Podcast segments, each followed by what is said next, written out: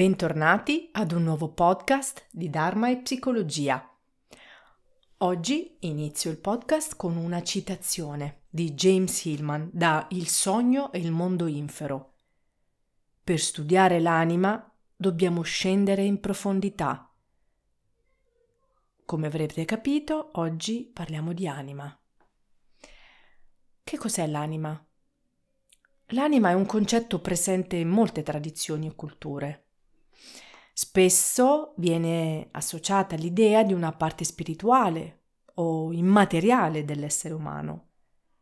La definizione precisa di ciò che rappresenta l'anima varia a seconda delle credenze, a seconda delle culture, ma spesso viene associata all'idea di una forza vitale che anima il corpo, una parte immateriale dell'uomo che sopravvive alla morte o anche una parte dell'essere umano che si reincarna in molte vite successive.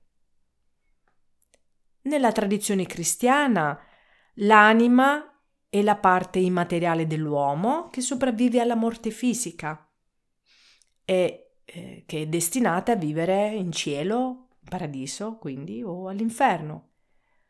Nelle credenze greche antiche Invece l'anima era vista come una forza che animava il corpo e che sopravviveva alla morte. In molte tradizioni orientali l'anima è vista come una parte fondamentale dell'essere umano che si reincarna in molte vite successive. Che cosa è l'anima secondo la psicologia occidentale? Secondo la psicologia l'anima non è un concetto scientificamente accettato o utilizzato in modo sistemico. Tuttavia, alcuni psicologi e psicoanalisti hanno utilizzato il concetto di anima per fare riferimento ad aspetti dell'esperienza umana che non possono essere spiegati esclusivamente attraverso l'approccio scientifico o l'approccio medico. Faccio un esempio. Carl Gustav Jung, psicoanalista svizzero, che molti di voi conosceranno, ha utilizzato il concetto di anima per fare riferimento all'inconscio individuale e alla parte spirituale dell'individuo. Secondo Jung, l'anima rappresenta le esigenze spirituali, le esperienze trascendentali dell'individuo e il suo benessere dipende dalla sua integrazione con la personalità conscia.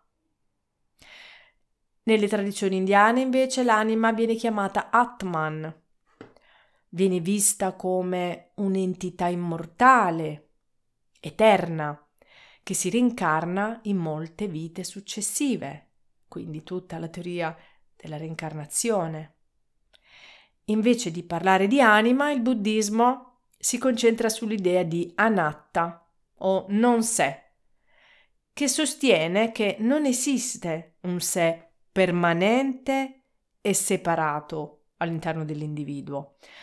Cioè, secondo la visione buddista, l'io è solo un'idea convenzionale, non rappresenta un'entità reale e deriva dalla percezione dell'io e dalla sofferenza causata dal desiderio di sopravvivenza.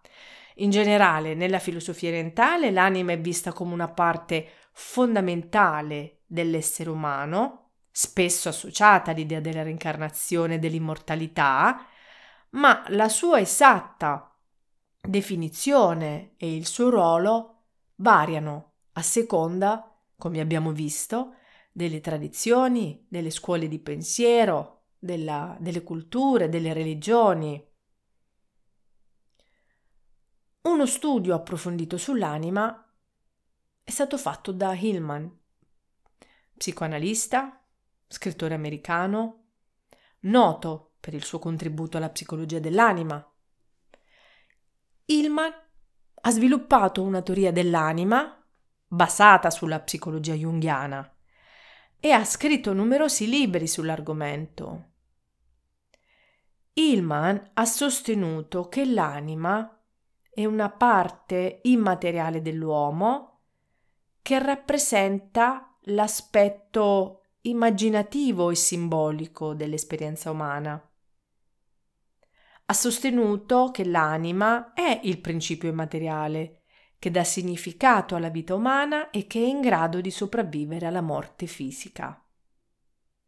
Hillman ha anche sostenuto che l'anima è un principio creativo, immaginativo e che la sua espressione è essenziale per il benessere psicologico e per il benessere spirituale dell'individuo. La terapia o l'analisi non è solo qualcosa che gli analisti fanno ai pazienti. Essa è un processo che si svolge in modo intermittente nella nostra individuale esplorazione dell'anima. Negli sforzi per capire le nostre complessità, negli attacchi critici, nelle prescrizioni e negli incoraggiamenti che rivolgiamo a noi stessi. Nella misura in cui siamo impegnati a fare anima, siamo tutti ininterrottamente in terapia. Secondo Hillman, la patologia psichica, ad esempio, non è una malattia da curare, ma è una forma di espressione dell'anima. E ha infatti sostenuto che i sintomi psicologici non sono semplicemente, ripeto, non sono semplicemente il risultato di una disfunzione biologica che ovviamente c'è, essendo anche corpo, ma sono piuttosto una forma di espressione dell'anima e un modo per comunicare qualcosa di importante a noi stessi, all'individuo. Quindi ha sostenuto inoltre che la patologia psichica è spesso causata dalla repressione dell'anima, dalla mancanza di integrazione tra gli archetipi o tra le diverse parti dell'anima. Ha sostenuto che la terapia non dovrebbe essere mirata a eliminare i sintomi, ma piuttosto a comprendere e a integrare l'espressione dell'anima ha sviluppato un approccio terapeutico, Hillman, come, noto come psicologia dell'anima, che si concentra sull'ascolto, sulla comprensione dell'espressione dell'anima attraverso i sintomi psicologici.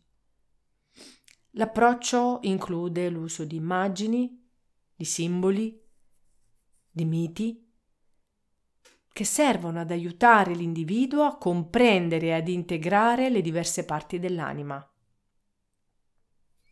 in generale.